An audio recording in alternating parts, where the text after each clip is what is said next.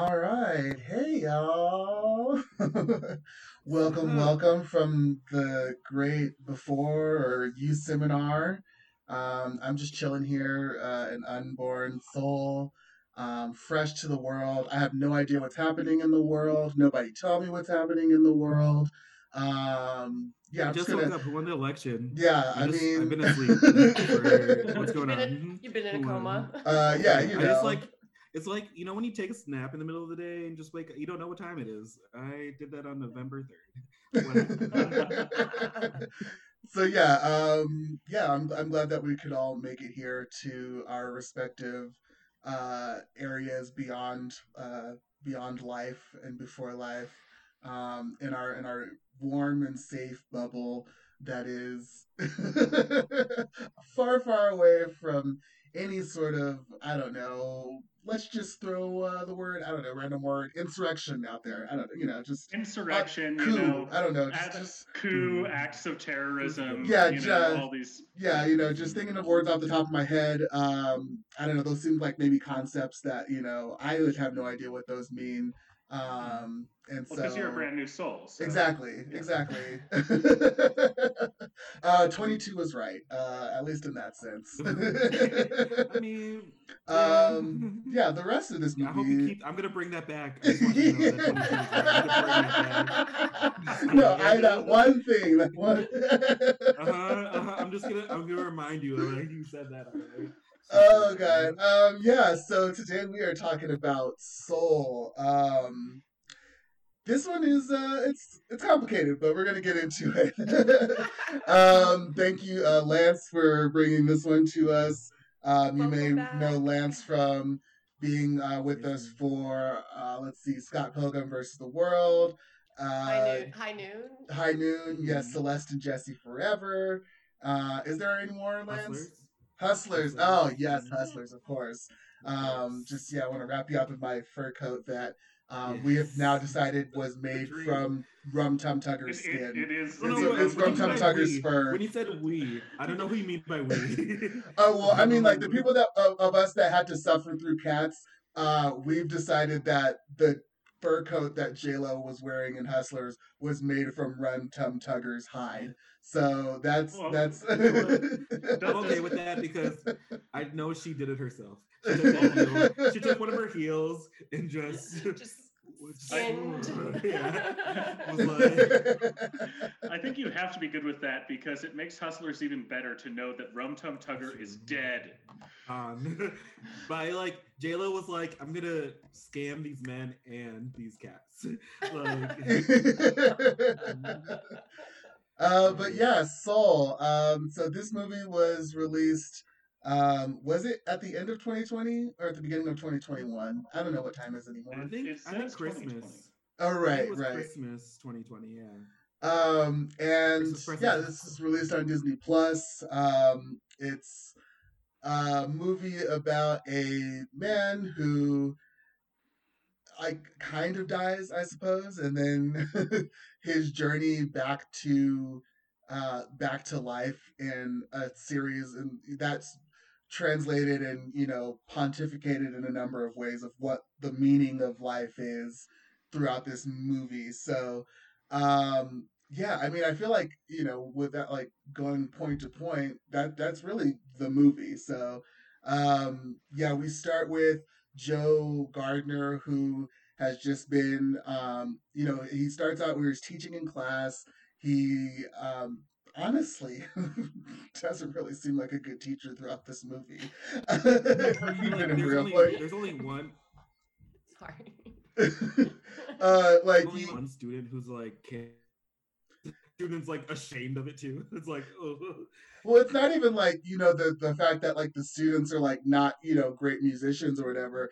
He just genuinely doesn't seem to care about his job or these students, outside of the one who well, I see that you have this talent. And then, you know, later in the movie, he's kind of wishy-washy in terms of actually nurturing that. So I think that there's some interesting things about the characterization of Joe, but Yeah, one thing. I think that was my favorite part of the movie, honestly, was the beginning of listening, you know, as the credit sequence is happening, or, you know, the, you know, logos are coming on, is hearing all of that terrible middle school band music. Right. Played. And I was like, oh, okay, this is setting us in a world. And I like this world so far. That's probably my favorite moment of the movie.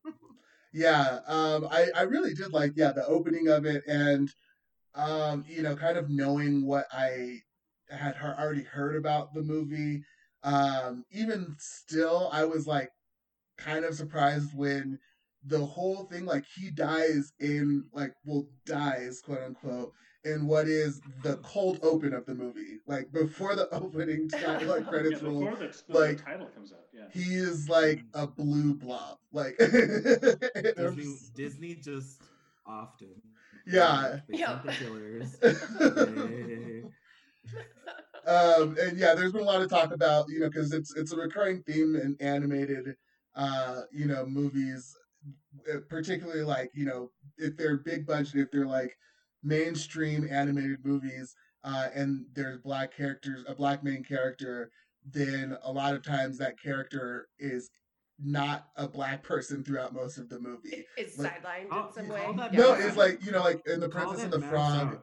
It's a Disney thing. Yeah. I was just thinking like, oh yeah, I was like, because yeah, Tiana is like the same way in The Princess and the Frog, where she's a frog for most of the movie. Joe is a blue blob or a cat for most of this movie with a white woman driving his body. Which doesn't want to give it back. Well, like she is a white woman and she's not, because she's like a soul who has not gone to Earth yet, so it like hasn't inhabited a body. But there is a line where he says like, "Why do you sound like a middle-aged white lady?" Yeah.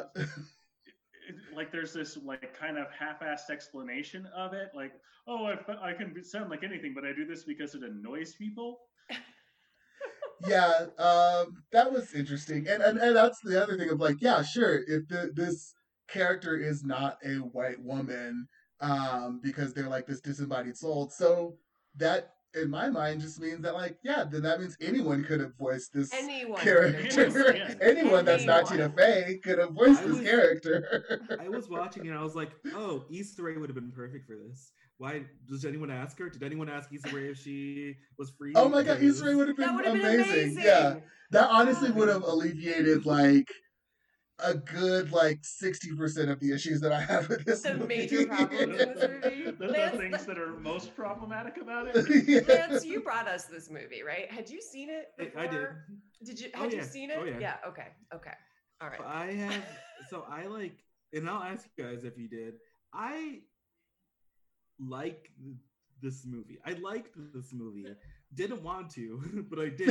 And then, but like, I also was very angered by this movie. Like, deeply angered by this movie. Because one, I was like, oh, so you can make a good movie with a main black, like, it just, I was like, I liked a lot of the story stuff. I love the visuals. I thought they did visually a beautiful job with it. And like, I kind of got the experimental parts of it too I really liked, and I was like, wow, Pixar kind of, it felt like Pixar was moving to the future with a lot of it, but I get that, and I feel that in a way the movie, like that's a part of like the moral of the movie itself is like, mm-hmm. You know, you don't always get everything that you want, and when you do get it, then it's not what you're expecting it to be.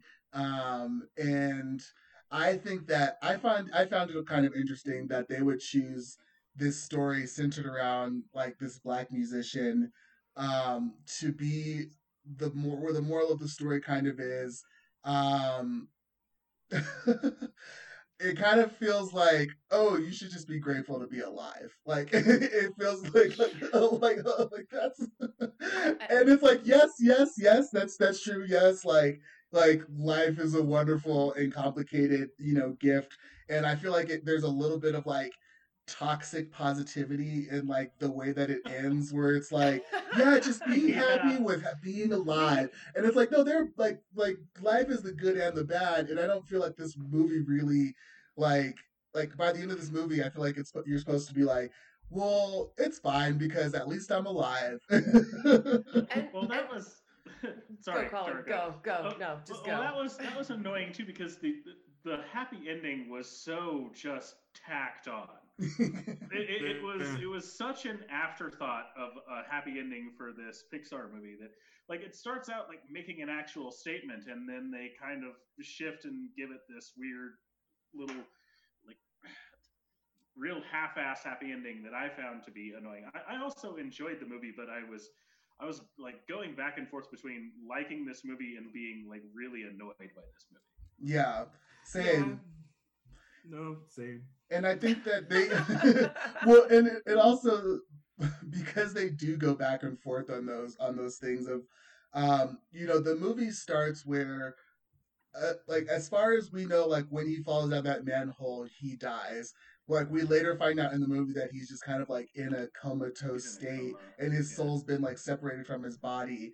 And that just opens up all these other questions in terms of, like, well, what is this movie saying about, you know, being like, you know, in a coma versus actually being dead? Like, if he'd actually, like, also, like, him, like, being able to resist the pull of the great beyond is this, like, is a weird thing. And it kind of sets these rules. The cat, like, somehow the cat has a soul.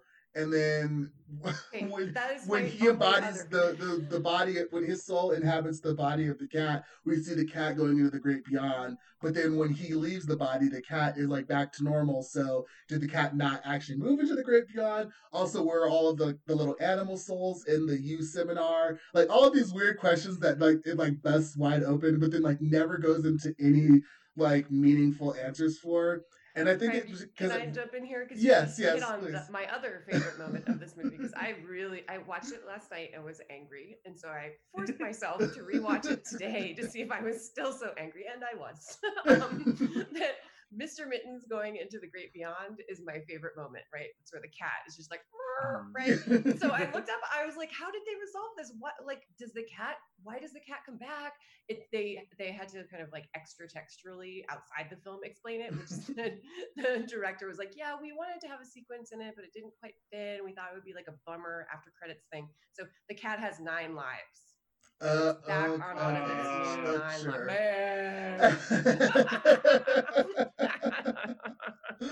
I guess. All right. Oh, but there's also the fact that you can enter the ethereal plane by like being an artist who's like really in the zone, and somehow like when you're in that space, you enter the ethereal plane somehow. And Graham Norton is able to travel back and forth between the ethereal plane and Earth like willy-nilly somehow. Like, what are the rules for that character? Like, how is he able to like communicate with people or like understand when he's on Earth what's been happening on the ethereal plane? Like, there are so many questions. Well, doesn't he get back to the ethereal plane doing that? Like, he's like playing the piano and then he's there. And then I was like, so is he still just playing the piano? Is he unconscious? Did he pass out? Yeah, did he die while he was at the piano? Because not only does he go to the ethereal plane, he goes like back into 22's little box and then is like in the youth seminar area too. So it's like, it's all of these like questions that don't really get answered.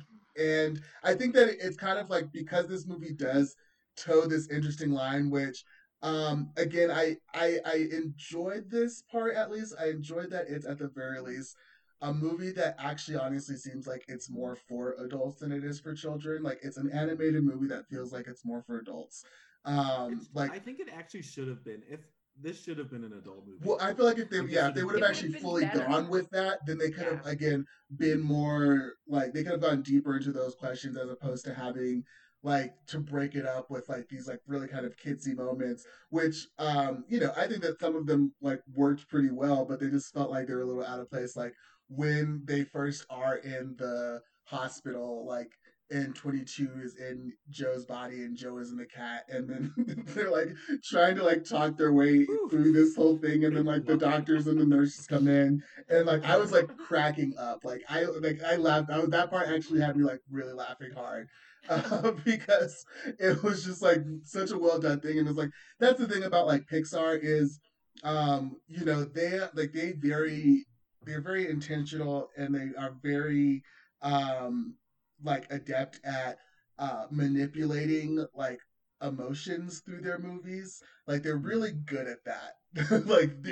That's something you can't deny about any Pixar movie, is that like it will pull on those strings like really well. I did cry watching this, and I did say out loud, "Fuck you, movie," for making me cry, because it was so like blatantly manipulative when it was doing it. Yeah. Yes, it's a tearjerker, right? They're called tearjerkers for a reason. They like actively, aggressively jerk the tears out of you, right? I feel like they didn't give me enough though to really like. I feel like there's in each Pixar movie I usually see, there's a point where like I realize that I've been tricked into something else. And like for this movie, the trick was that like, oh, jazz wasn't the like thing that he should be like passionate about as much. I'm just like, cool. I never really cared about his jazz. Not gonna lie, never really cared about it. Like it reminded me of like Coco. Like when you're watching Coco, the whole time you're like, oh, I really care about this kid getting to play the guitar. But then you realize the whole thing is about him. What he really needs is his family. Right. And I'm like, oh, super emotional. This I was like, well, and I think a part of what that is like the movie doesn't really give us like how like culturally important like jazz is like within like as this like Black musician. Like we get these like moments where he says it, like where he says like, you know, oh, this is like so great when my dad took me, and you know, I started hearing the fourths and the you know, like the in-betweens and all of these different moments within like within jazz, within like the instrumentation of the show that he was at.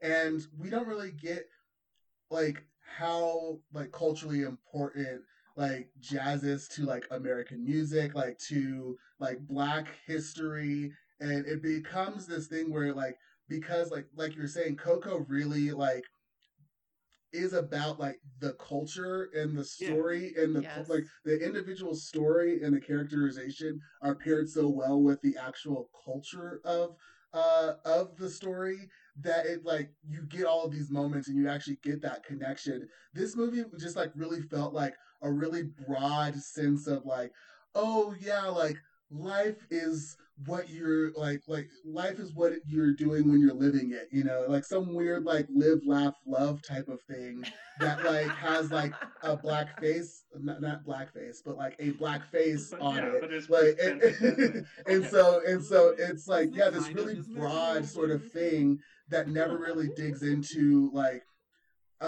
this particular character's like connection to Blackness or like Black music or any of that, other than these passing moments. The history of jazz, or the history of animation and jazz, or the history of improvisation and animation and jazz. I mean, I have lots of notes on this. I had this thought today that like, I wonder if the writer of this movie saw La La Land and just got so annoyed with Ryan Gosling's character that they were just like, I want to like make a movie that's like anti that, like stop, like never play that piano again, never touch that keyboard again. And I was just like, because I was like, yeah, that would if I knew that was for fact why they did it, I would like this movie more. I'd be like, okay, I'm on board. No, I want Ryan Gosling off that piano. Let's go. Just get him away. Go away. Right. Get away. Just go away. He's the only person who needs to see this movie, really. That character. The only person. I kind of want to jump back to him not being a very good teacher real quick, because I thought that's where it was going to go. When we discovered that like jazz wasn't his like meaning for living, that like it's supposed to be about life and living life, and I thought that was going to be the impetus, like, oh well, now he's going to double down, he's actually going to become a really good teacher, and he's going to make his purpose like passing on that love of jazz to all these kids. but it's not. Like, he doesn't, it doesn't seem like he's even going to be a teacher at all anymore. He's just going to continue gigging with the lady who he, like, got into the quartet with. Yeah, he was like, he said, fuck these kids. He was like, I don't want to do this. Like, he literally says, like, forget class. Like, when he's, like, on the phone, like, right after he, like, finally gets the news that he gets the gig, he's, like, on the phone with someone, and you can tell they're, like, oh, like, but what about your students? And he's, like, well, forget class. I'm in, like, Dorothea Williams class. Like, and it's, like, wow. Like, he really just said, like, fuck those kids. Like, I'm going to, like, do this. And I'm, like...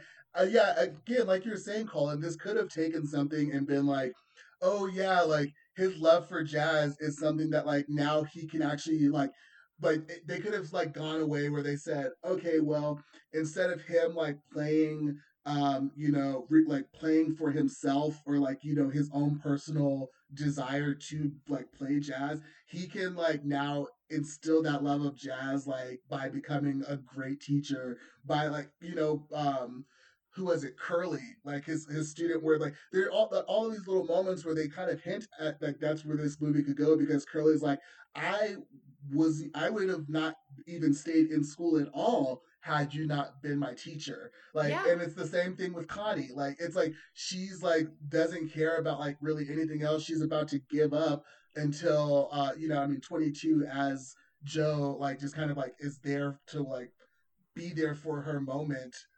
And we don't really get that going anywhere. It's 2 minutes after the movie ended, I was like, oh, is he going to go to Connie and be like, quit, never touch that instrument again, because there's more to life. Because I was like, is that what he's getting? Yeah, because the teaching thing seemed like a throwaway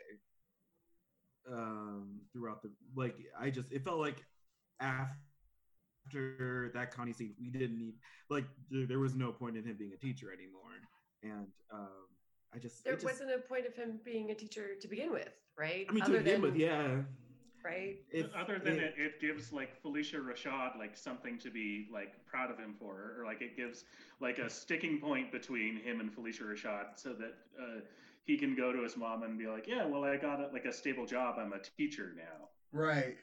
And oh my God, I that was one of the moments that I really did enjoy too, was like, and why I feel like it was, again, such a loss to not have this character's voice be his own through so much of this movie, because one of the most like evocative scenes is when we actually get him, like, when it's like the cat talking to 22 in his body, but like the way that the movie does, it transitions to where it's just him talking, you know, it comes out of his own mouth when he's talking with his mom. And we get this moment where there's this breakthrough between them in their relationship.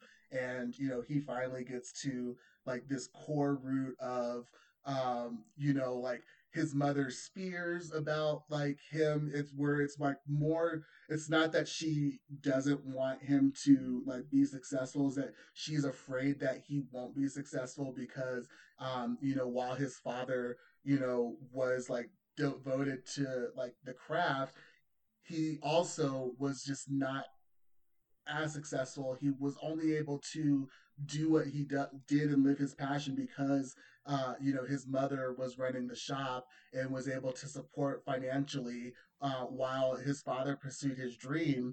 And he does, and she's just worried that like if I'm gone and like you don't have that you're that you're not going to be able to like be able to support yourself like on just this thing. Like she asks like, well, what about like pension? What about healthcare? Like what about all of these things that are like basic needs that that are just necessities? And he's like, well, music is like what I live and breathe. And so they really come to this understanding, and that moment was so powerful because we just got to see him saying it in his voice. Yeah, I'm just like so sad that we didn't get that throughout the whole movie. I know, and that the idea that Tina Fey's character, I don't even remember the name, 22. You just said it. There we go. Sorry, that 22 like is walks a mile in Joe's shoes in New York City, and what they learned after walking a mile in a black man in New York's shoes is that lollipops are good. Like, what? Right? that we like pizza is what, like, yeah, like what, and that, like, I can't, because again, I kind of half watched it the second time because I was still irritated, but this idea that, like, it's this black man helping a white lady find herself, right? There's that real thrust of that narrative going on. It's literally driving Miss Daisy in the car is his body. Yes. Yeah. Yes. Yeah. It's the next level of driving Miss Daisy. It is. Like, at this point, oh my God, like, it's literally, oh God, no. They said, how can we do this in 2020? Ethereal driving Miss Daisy. Ethereal driving Miss Daisy, yeah. Oh no. Lance, you just, yes, that is why I dislike this movie. Thank you. They tricked us. They were like, we want these people to watch Driving. How do we get new people to watch? How do we get new people? We're going to wrap it up in jazz and about culture. Yeah. No, but also with what you just said, Craig, sorry, I was just trying to organize my thought here from that. The whole, that scene where he's talking to his mother and he's finally saying what he wants. Did you feel that the ending underscored all of that? Because, like, then he's like, I eat and breathe jazz. This is what I'm, he, like, makes a statement that you're just like, okay, I see why he doesn't want to take this teaching job. I can understand. 2 minutes later, he's like, oh, maybe jazz isn't everything. Maybe I don't eat and breathe. Like, I'm not having fun with this the way I thought I would, or something like that. I'm like, so you were wrong the entire time? Then what was the point of me watching this? Well, to see you understand that, like, the thing that you thought you needed to do, you didn't want to do. Cool. So what? So what now? Like, and so many of the stakes of the whole second act is just like him getting to that gig, like just him getting to perform with, like, this woman, and then. So all of that gets undercut by the end also, where it's just like, oh, well, maybe jazz isn't everything. And, like, the whole movie has been about him becoming a successful jazz musician. Exactly. And I get, like, because, you know, we get that moment with Dorothea Williams where, you know, she tells, like, the fish story where it's like, you know, a young fish goes up to an old fish and, you know, says that they're looking for the ocean. And then the old fish, you know, turns around and says, oh, this is the ocean. And then the young fish says, no, this is water. I want the ocean. And it's like, okay, yes, there's this thing of, like, you know, getting what you want and it not being what you expected, or you know, that whole kind of, like, you had it in you all along, or, like, you know, it was like, you know, it was there all along. And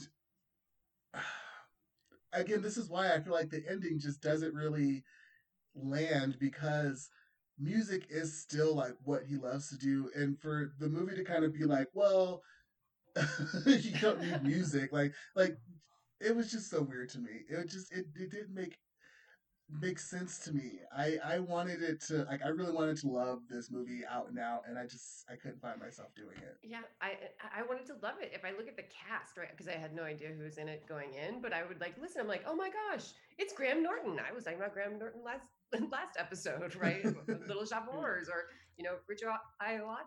Like, I love all these people. These are amazing people. And why is this movie so flat? And I think part of it is the end. I think you're all right on that. But I think the body swap comedy, right, just really undermines what this could have been very powerful, right? And yet again is kind of, it's kind of proclaiming that it's about something, and then it is totally not about that thing. Right. Well, I did enjoy.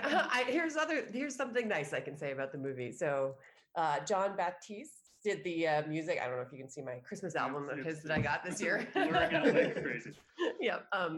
But I'm pretty sure that the animators modeled his hands for the piano playing. Mm-hmm. And it's just so lovely, because I love watching him play anyway, to be able to see an animated version of it. That was really kind of, like, nerdy and delightful. Yeah, I think that like these moments where he is like playing were again like beautiful. They're just like the music in this movie is like 100% like undeniably just like phenomenal.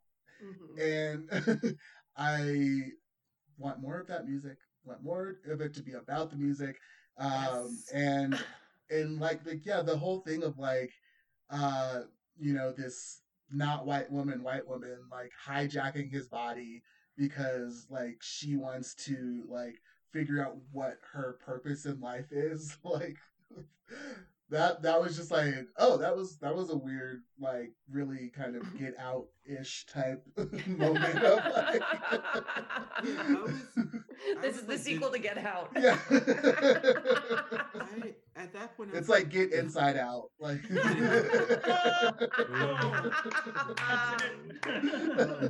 that was good. Put that, you should put that on merch. Yes. Merch.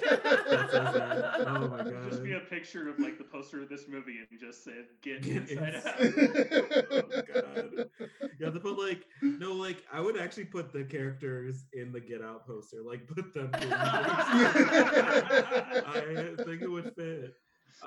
No, this movie, I thought the, like, except for, like, the Tina Fey of it all, I think the movie was, the voice acting was really good, yeah. And, like, if anything I'll give the movie is that it does show how far Pixar has come from, like, Toy Story 1 to, like, what they, the capabilities of what they are able to do, which also, like, it's crazy that you, when you think about the fact that, like, is this the first Pixar movie with, like, a black lead? Not Disney movie. Disney, just Pixar Disney movie. Where I'm just like, interesting. Yeah. Because I think it is. I can't think of. Yeah. No, yeah. Yeah. Well, even a black lead for, like, voice casting wise. If you take out even, like, a black, like, character lead, just a black voice lead. Like I think this talking animals. Talking animals. Right. Yeah, I think this is the first one. Yeah. Yeah. And this is, let's just, yeah. It's that stuck out to me too, where I was like, this shouldn't, in 2021, let's say, because it's like the end of 2020. Like, that's when you're doing this, Pixar? Yeah. And I mean, it's still, like, and the whole thing was, like, it was still really giving me, like, magical Negro vibes. Yes. Like, I was getting so much of that from this movie. Like, this is, like, this reminds me of, like, of how I felt, like, about, like, Lovecraft Country, too. Like, I just, like, I just, like, I want us to have, like, you know, great black media. And I love that this movie is not just like solely centered on like black trauma, but like the ways that it like just kind of like glosses over like blackness. It just felt so paper thin. It felt thin. It felt like whitewashed in a lot of ways. It just felt like so like disappointing. Inconsistent. I wanted it to be better. It was inconsistent. It was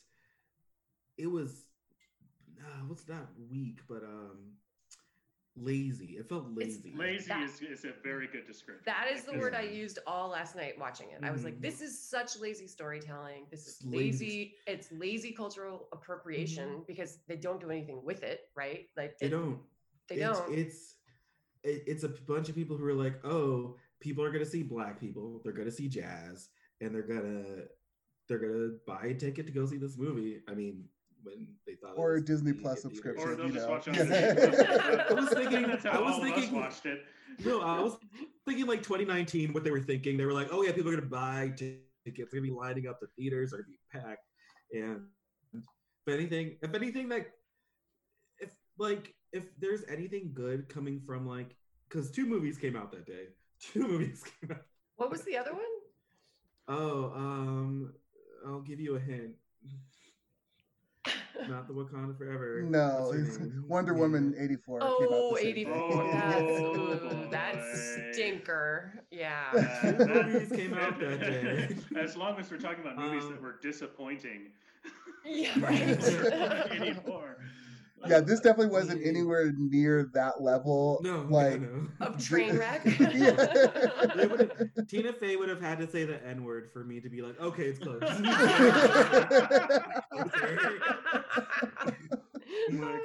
Oh my god. So, but yeah, two movies came out that day, and like if you think about it, those are supposed to be like the big blockbuster hits, probably. Wonder Woman's probably going to come out. Well, Soul was going to come out earlier too, right? So it was like, I think, a summer release? I don't remember at all. Like, I think originally it was... I don't know, but I did look. It did come out on Christmas Day. Yeah, it did come out on Christmas Day. But I think, like, when you think about... They thought they were like... This was supposed to be... They were probably thinking that if we have black people and we have jazz, we get a black audience for it. And, well, they have Felicia... Like, casting-wise, too. Jamie Foxx, Felicia Rashad. Those are two like huge names in black culture. Like they're gonna get a lot of people from that. And like, is it a coincidence they got Jamie Foxx, who was like one of his biggest roles is playing Ray Charles? Yes, right. I'm like, it's they did that instead of doing the research. Yeah. They like were doing those things. It's so lazy. Well, and that's the thing too is like I feel like because looking at the credits, I saw. First of all, like the guy, the main director guy, I forget his first name, but like his last name is like Doctor. He's like a Pixar like staple. Like everyone there is like, just like Pixar, like in the Pixar company, like almost all of them are white except for like, they have like the co-director. Let me see. I need to find this. Co-director is Kemp Powers. Thank you. And he's the guy that wrote the play One Night in Miami that Regina King directed the film adaptation for that's coming out next week. So, okay. So we should have watched that. So yeah, no, I mean, I watched it. It's a great movie.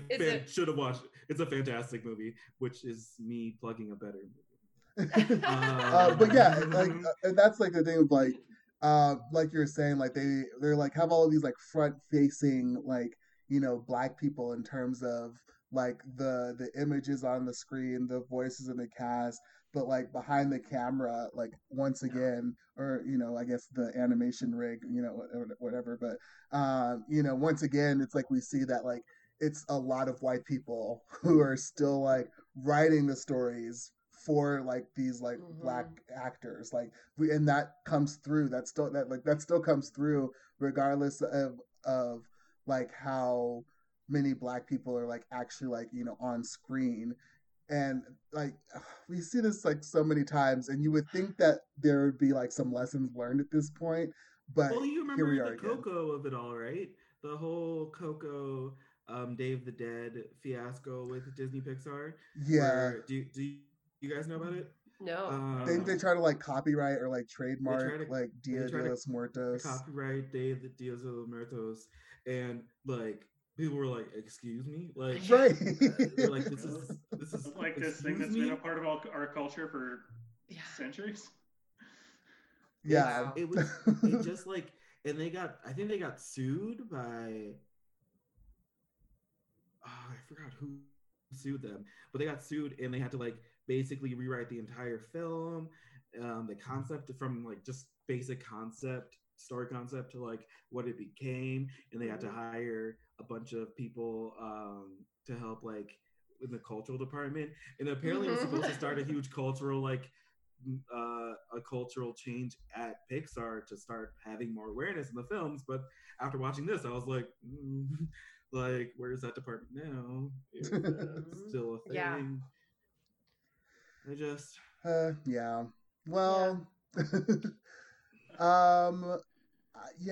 don't really have any other notes like on this movie. Like I really wanted to you guys want to hear to feel better about it. You guys want to hear a fun conspiracy theory I have about this movie that I just thought of because why not? Why I need something to like escape the horrors of every day. Sure. So this movie, and I've talked about it on this podcast before, I think has to do something with the whole conspiracy that Walt Disney is still alive. And Oh my god! Oh my god! He's a brain in a jar somewhere. I just want to put out a disclaimer here: the thoughts and opinions of Lance Morgan do not reflect upon. I want you to watch this as a podcast overall. So yeah, I just want to put that disclaimer out there. There's no way to disprove me. I'm just saying that. There's no way I'm disproven on this podcast. There's no way that I could be disproven. No, I mean, I just think that there are signs. Oh my god! Oh my gosh, girl. Listen, it's been a tough quarantine. Well, yeah. Does anyone else have any other notes about the movie? I have two quick things. One was that this was a weird, dumbass joke that they put in, but like a cameo by Pizza Rat. So, oh, like, when the cat is dragging the piece of pizza, like there's a rat which is dragging a piece of pizza the other way, and I'm like, oh, that's funny. They're doing Pizza Rat. But I wanted to talk about how he dies and a quick note on manhole safety, because I'm somebody who actually does open manholes all the time as a part of my job. That's what he said. Oh. Somebody better have gotten fired, because you don't ever leave an open manhole unattended. Like, somebody has to be up top watching that thing. Either somebody is going to fall in it or die, or like a car is going to come by and like wreck their entire front end by driving into an open manhole. You don't ever leave an open manhole without somebody watching it. That whole scene was ridiculous. Like him like walking under the bricks and they just like fell. And then there's like a bunch of like banana peels that had like fallen over. And somehow it wasn't like whole bananas. It was like the peels were just everywhere in front of the bodega. And then it was like, oh yeah, just a bunch of nails over the sidewalk right next to all the banana peels. And so it was just like Final Destination. Like it was just like someone was out to get Joe. Was I supposed to be like, that's hilarious that he's dead? Like, that's how I felt about the other scene too with like after the barbershop, I forget the guy's name, but he's like the one who was like, you know, talking all the shit. And then we're supposed to like dislike him. And then he like goes through and Terry, the authority figure, the counter guy, the counter spirit thing is, drops him into like the nether space or whatever, like completely like traumatizing him. Like, and I was just like, am I supposed to be laughing at this? Like, I just like, I know we're like, apparently we're supposed to like dislike this guy, but like, not only did he just like get like, like called out on like, you know, like, yes, he was like, you know, talking smack or whatever, but then like he like has this like whole like little existential crisis, and then after that like he is like pulled into like ostensibly like the underworld, like where his soul is removed from his body by this like negligent again, like not a British person per se, but like someone voiced by a British person. And just like, am I supposed to think this is funny? Because that just seems like really, really terrifying and traumatizing. Yeah. Right. I feel like they remembered at the... Oh, sorry. No, go. I was going to take it back. I was just going to say, I feel like at that point they were like, forgetting it was a kids movie, and they're like, okay, how do we stupid it up for the, like, how do we just make it cheap laughs, like get some cheap laughs for these children? And then like if you think about the history of animation, like that zany wackiness, like Tex Avery did that so well. They're like stealing from the wrong people, you know what I mean? So for those of you who can see, when you were talking about falling in the manhole, so this is a film entitled The Hole, which is by my animation mentors. It won an Oscar by John and Faith Hubley. It stars Dizzy Gillespie, and he completely improvised. Why can't I say this word? Improvised. There we go. Thank you. I'm like trying to conjugate it wrong. He is entirely improvised between himself and George Matthews. It's a fantastic, phenomenal. It just got released on Criterion a few months ago, so I would highly recommend this film. Continuing the jazz and animation theme that this movie steals from left and right, is also from the Hubleys, another film called The Hat, which also stars Dizzy Gillespie. It's a really great film. How about Tender Game, which is where the Hubleys invited Ella Fitzgerald into their animation studios, and she recorded a unique version of her classic song Tenderly for their animated film. How about the whole series they did with Benny Carter, a long ongoing collaboration between animators and jazz musicians, right? So was I'm watching this movie, it was infuriating to see how like so much of the kind of design aesthetics that are coming from the Hubley movies, sorry, I'm doing a quick little slideshow here in my background, right? Like the color choice, like all of it, right? And right. This comes from a style of animation that the Hubleys created. Oh yeah, and, like totally. Right? Oh wow. Right? That's like look at this. So right? It's totally like look like the like the arbiters and like the the counters. Yeah. 100%. It is like what piece by piece. This is from Harlem Wednesday, which is another film of theirs that I highly recommend, which is really fantastic.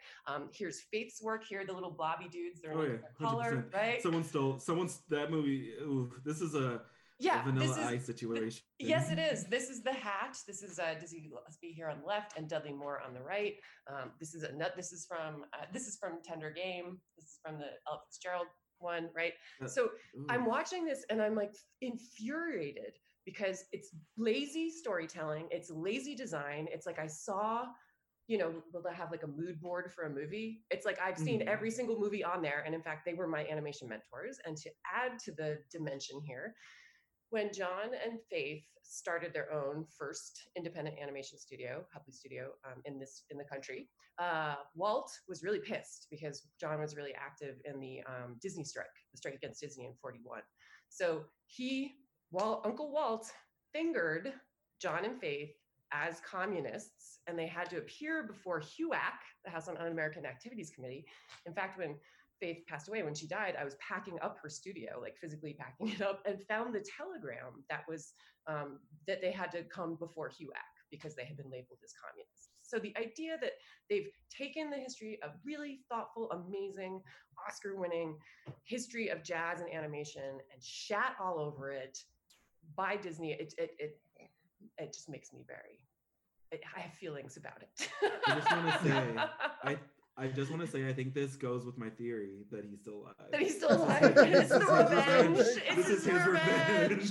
I repeat, the opinions of Lance Morgan do not reflect upon the podcast called "I Want You to Watch This." Thank you. So, but there are theories that are happening. Conspiracies. Yes. But it's also that if this movie is about the love of jazz, which we've talked about, it is not about the love of jazz. They could have done better on that. If it's about the love of kind of playing with others and kind of getting in that mode and that zone and kind of improvisation, again, all of the dialogue for these films was improvised, right? That they did it with their children. That's actually where John Lasseter got the idea for the little kid in Monsters, Inc. Oh, like, that is based from he admits it. He said to Faith, like, I was on the phone, right? We have this new character inspired by Windy Day and Moonbird, which Moonbird won an Oscar. I can't remember if Windy Day was up for an Oscar, but it's their children kind of playing in the studio, and they built a film around that, right? Kind of coming out of that. And anyway, this just yeah. It's visually right. Immediately obvious, no. Right? Like where this is Vanilla Ice to a T. Yeah, down to I couldn't find it. These are just stills I pulled really quickly, but like there's so many aspects of all of the aspects of the design of this film that like even color wise, exactly. I'm like seeing the color theory of what's this movie? Soul. Totally forgot the name. Of this movie. Wow. It's kind of I found it both. It made me angry. It also made me embarrassed for them. Like, how lazy do you have to be, Pixar? Like, how you have lost all. Disney has absorbed you into the collective. Yeah, it's coming for us all. Well, yeah. Do we have any stats? Call it. I know that. Yeah, it's got an 8.2 on IMDb. It has an 83 Metacritic, 96% Rotten Tomatoes, and an 89% Audience Tomatoes. Sure. I mean, I'm not surprised. And Craig, you saw like my tweets about it. Like it's like the people loved it. People really like.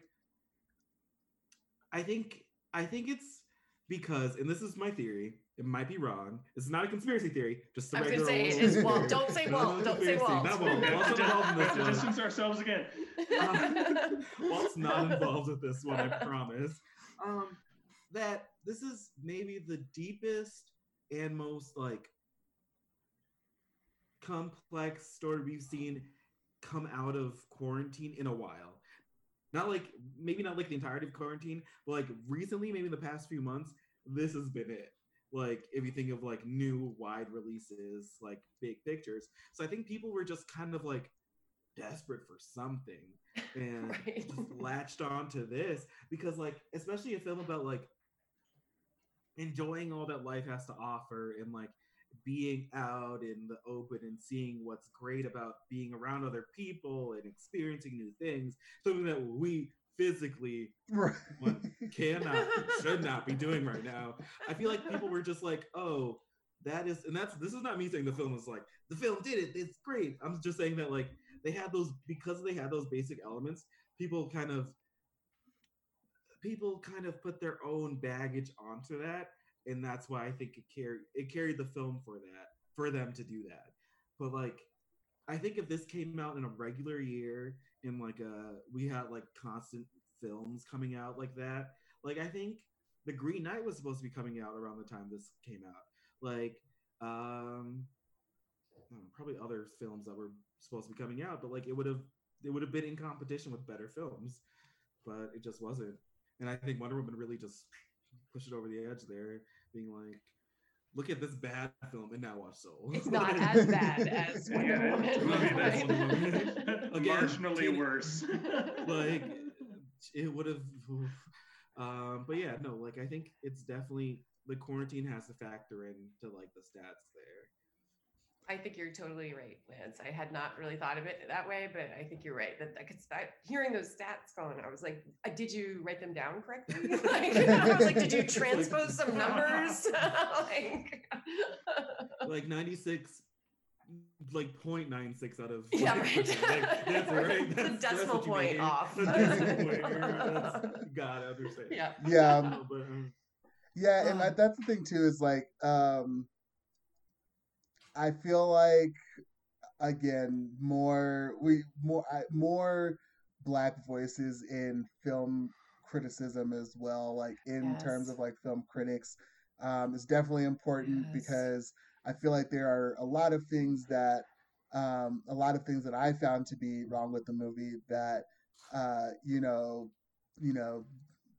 some like white film critic might not see that as being an issue.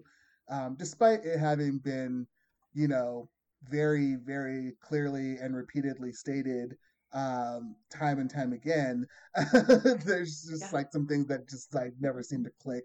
And so, I think that a larger range, because I think that for, you know, myself and for a lot of the other Black people that I have seen whose opinions I trust in terms of like their ability to people other than Lance and his Walt Disney conspiracies but like people who I know are able to like view, you know, film and media through like the lens of like constructive criticism, you know, they have a lot of mixed feelings about it too, like for a lot of the reasons that we've talked about here. And so it's not just like coming out of thin air. This is not just like something that's just like, you know, I'm not trying to just like be like nitpicky about a movie. Like it's like there are a lot of like, there are some big things in this movie that like the movie either doesn't address or handles poorly. And I would and like I don't fault anyone for enjoying the movie because at like a really surface level, it's a fairly enjoyable movie because it's like very clearly like manufactured to again like hit those key points of like what an emotionally evocative movie looks like. Like Pixar knows how to do that, and so it hits those notes and it hits those like it's not to go like musical again, but it hits those notes like it hits those notes like right like it hits them on key and so nice. And so I understand like you did that yeah. So yeah, I understand the like feeling like emotional about this movie of like having really strong emotional reactions to it and positive reactions to a lot of parts of this movie. And I also understand like seeing the flaws of it and seeing that there are not an insignificant amount of flaws. Like they're there and they're not small. Yeah. I kind of have 2 points to make off of that because I agree with you. I think the first thing is like we have to like I think we kind of have to like film lovers, animation lovers come to the fact that like Pixar is a white establishment. Oh yeah. In like its entirety, which is like something that like it's cemented now looking at their entire film, their entire roster of films and directors and creators and creators. Lead animators and exactly. It's a white establishment and it's showing in their films.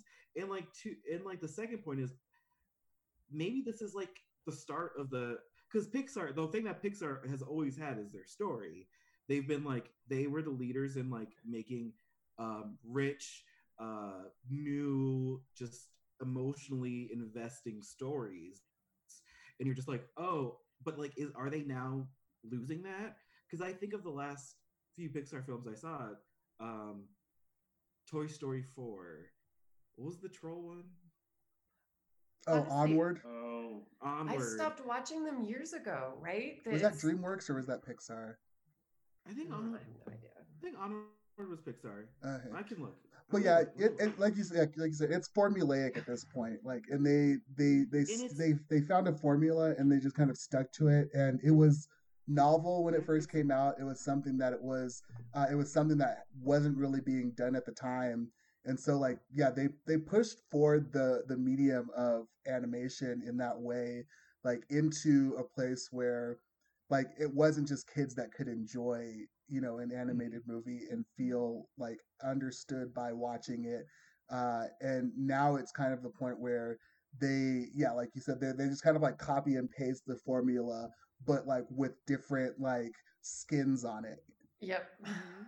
Yeah, in like a post Steven Universe, Kipo, She-Ra world, you can't really do that anymore. Like it's they're becoming the antiquated formula for animation. Yeah, and I feel like they're like they're also an establishment. They can't. They're going to be they are Disney. It's like they are Disney. They are Disney, yeah. But it's sad because like Pixar always felt like that part of Disney that always was just a little bit better. But I feel like now it's like it's not.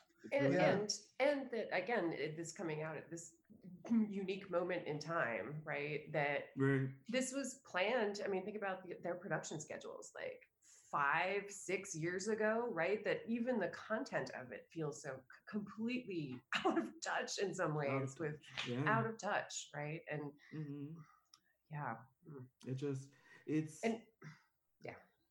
I feel like the next few years of their films are really gonna just like be what's gonna their future, like if they're gonna have a future. I mean, they're gonna have a future. They're Disney at this point. But I mean, are they gonna have a sustainable future? Is the way maybe the right word? Like, are they gonna still be the leaders in? Well, I think there's kind of two questions here. One is like, are they going to continue to make money? Yes, right? Exactly. And then, yeah. Right, and then, but are they going to continue to be interesting creatively? Yeah, and probably innovative. No. Yeah, that part. Yeah, that's the part where I don't see that happening because, once you kind of get absorbed into the belly of the beast, you just kind of become a part of that machine, and so that's pretty much what's happened is. And that's what happens. We see it time and time again with, even things like, Amazon and like all these things where, it seemed like a really good idea at the time to be like, oh yeah, like this is great. Like they'll have like bigger budgets and, this and that, but that also comes with like more restrictions and guidelines from, higher up to, fall under, standards and policies, all of those things that come with, the strings that are attached to that money. And what Black Panther proved is you can have, this can be financially profitable, right? That kind of, that mindset of like, well, you only do it in a niche way, or that it won't make money. That's just wrong. Right. And so the idea that you can have meaningful political discussion in pop culture, it's just nuts. It's the Black Panther, Coco, like Moana. I remember that one being like very well done. I've seen that one. It's like they can do it. They just don't want to do it. And like I also will say, hey Disney, if you want to give me a Star Wars series, which you're doing, I guess, I will rescind everything I just said. I will rescind all Disney. Any statements you've made about Walt Disney's head still being around and making decisions. No, we made. I will ask no questions. We made you say that. But, I will come for all of you. I will make my own podcast. It's just all of this will be rescinded. It's fine. I need the money. No, I'm joking. Do we have any recommendations? Things that I do. Can I go first? Can I go first, Greg? Please. Can I go first? Okay, number one, the Hubley Studio collection is now available on Criterion. Go watch that instead of this movie. I'm sorry, just watch those jazz and animation films starring people of color in the 50s and 60s. Yay. Okay, so that's one.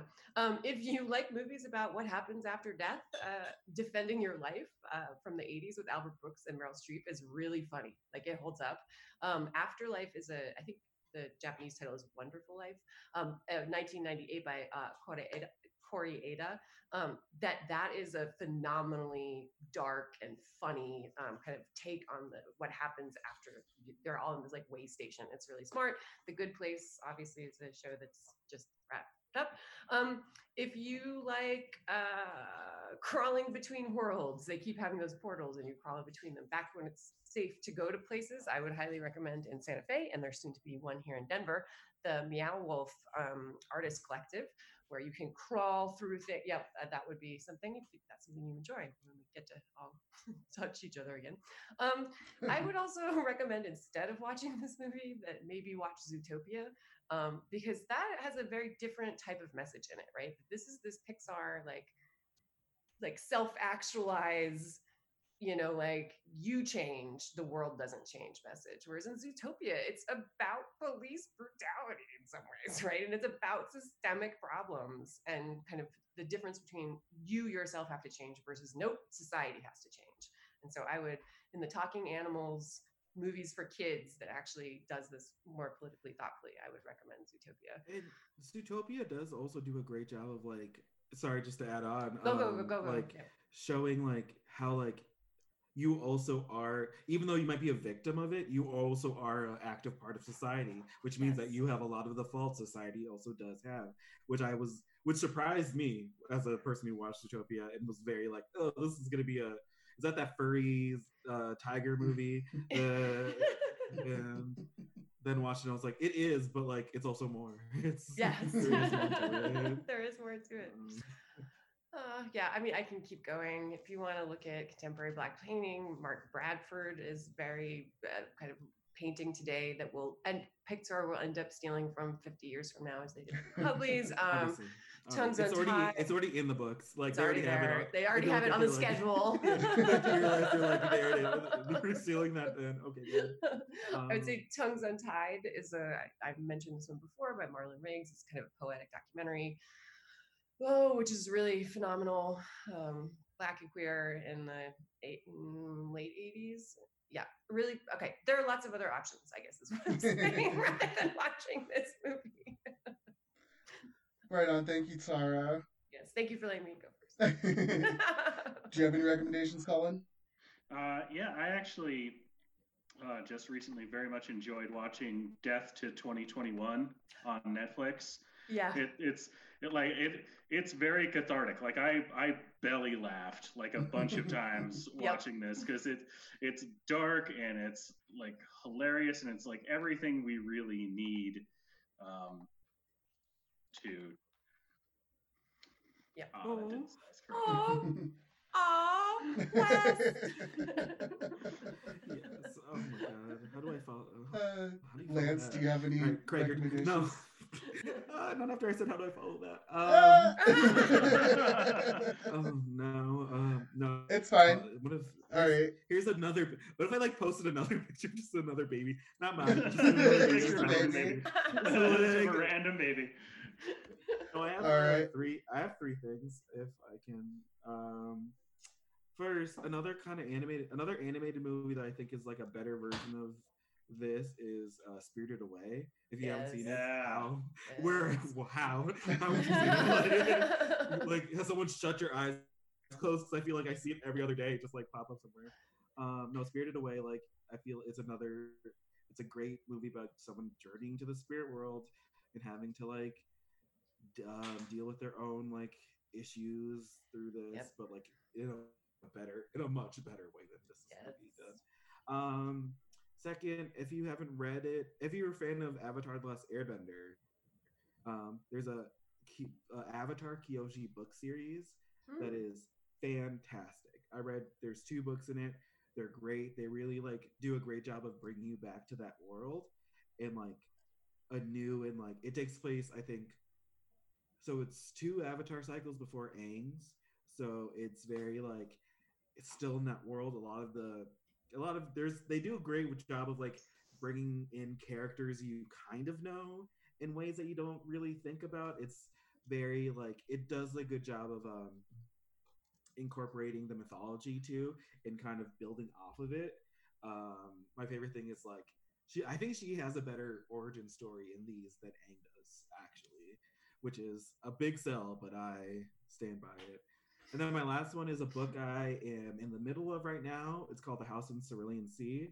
It feels it's a queer fantasy novel about this man who has to take care of these children who have these magical powers who live in an orphanage. And it feels like a series of unfortunate events, but adult. It's an adult fiction novel. So check that one out if you guys want to read a good book. But that's all my recs. Right on. I will recommend, let's see. So there's this company called Limited Run Games. And what they do is they make physical copies of games to kind of preserve them as physical things in the world. So they're not just digital. And so their next one that they're doing, that they're rolling out is Scott Pilgrim versus the World, the game. Which I played back on PlayStation. I thought Lance would like that.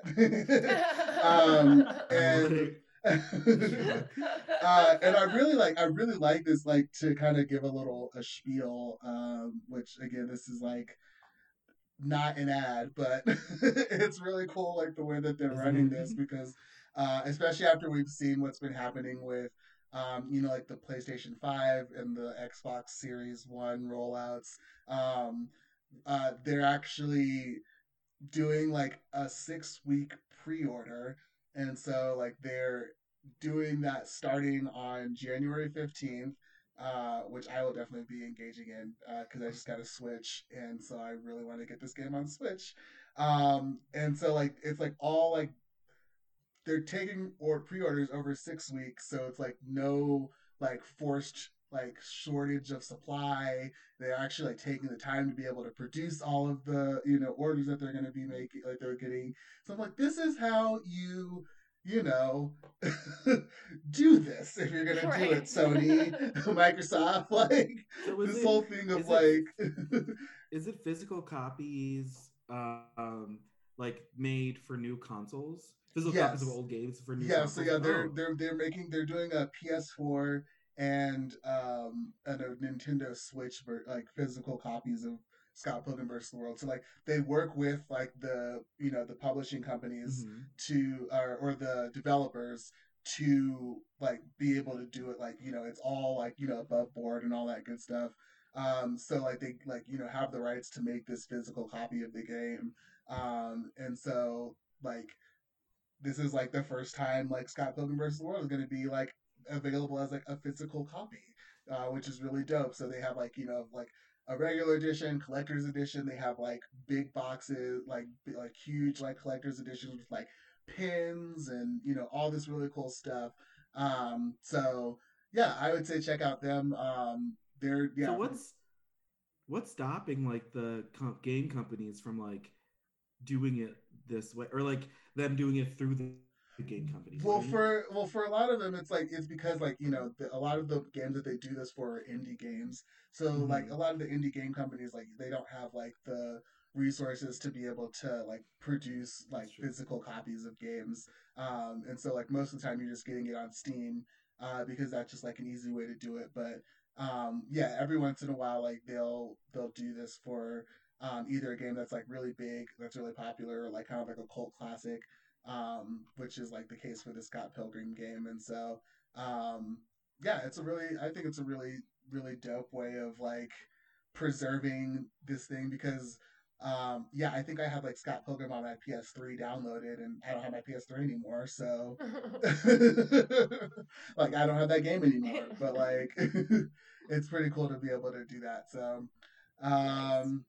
yeah, that's, let's see, some animated stuff. I think you mentioned Kipo and the Age of the Wonder Beast. That is a wonderful show that like has a lot of like Black characters like at the forefront, in a way that is like really well done. It's got like, you know, a character who's gay, who actually just says, "Hey, I'm gay," and it's like, oh, that's like the first time I think I've ever seen that in an animated show. Like I've seen like characters who like they'll like show them on screen, or like show them in like, you know, like scenes with like their like, you know, same-sex partner, but like that's the first time I think I've ever actually just heard a character like say, "I am gay." Yeah.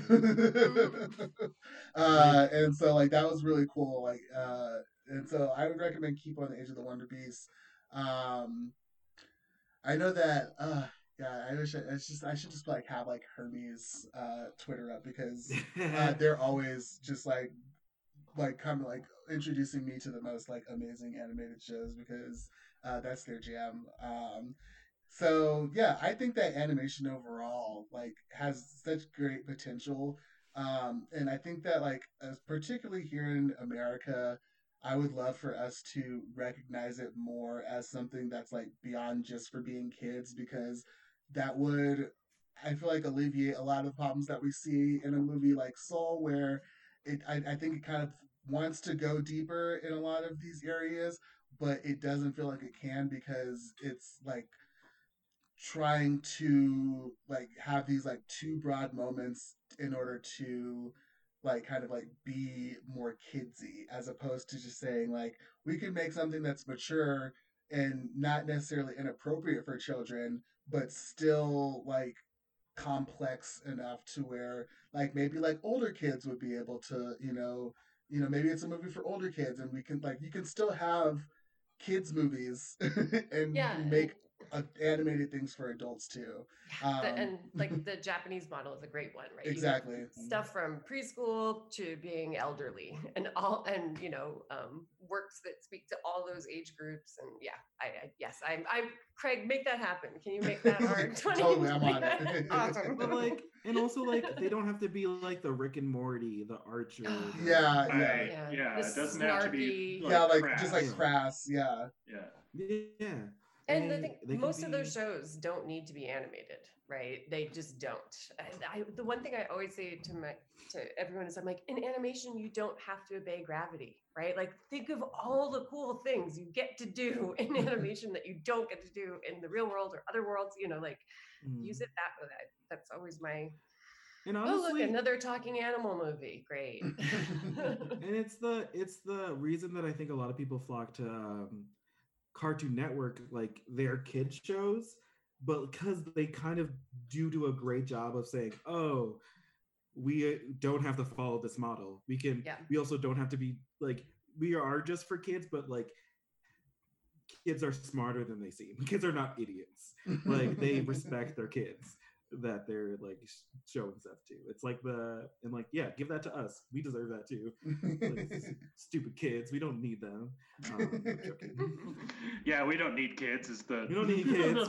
The person who's a new dad on this. Yeah, Colin like posts his name again. We're all like, oh, okay. I guess one needs to. I guess one needs. Wes is gonna come to you one day and be like, Dad, I found this old podcast episode. Kids were trash. And I'm looking up the timeline. I was born. I was there. I was 5 months old when this happened. What was going on? And you're gonna be like, I have some things to tell you. Well, all right. Thank you all again. Thank you, Lance, for bringing us this. You know, very complex. I just want to say I did not get a town car this time again, and I'm just saying I was promised to be driven through. Oh, next time we'll fly you out to Zoom first class. There we go. Yeah, nice. We'll get you up first class on the Zoom call. You know, I love the idea that we fly you back to Denver to Zoom with us. Right? No. That's we'll it. Put that's you up in a nice hotel room with a good Wi-Fi signal so you can Zoom. Yeah. That's all I wanted. Thank you so much. Thank you for joining us. Yeah. Yes. I love you guys. I love this podcast. Love you, Lance. To all of our friends and listeners, you can find us online. We are on Twitter and Instagram at IWYTWT. We are on, Facebook, facebook.com/groups/IWYTWT. We have not been banned from any of those platforms. Oh, wow. That's something I can say that the president fucking can't. So we are not going to be too dangerous to continue the podcast. Let's see. Our website is IWYTWT.com. And you can find us now on Twitch, streaming generally on Sundays. We're going to probably try and do it like during brunch-ish hours. But, you know, Lance, you know, has, I guess, like things to do and like places to be. Like and a job. Like a job. Yeah, you know. Like a job. Like a work. A life to live. So we're running a little later today. We will be posting our times when we go live on our Twitter page mostly. So keep an eye out for that. And thank you again. You can find me individually online. I am at Catharticus. Colin, where are you at? I am at Colin Munch. Lance, you got something going on? Where are you? I truly forgot my Twitter username right now. So find me on Craig's. Oh my God. It'll pop up on there somewhere. You'll see it. Right on. Well, thank you all once again for listening, and goodbye.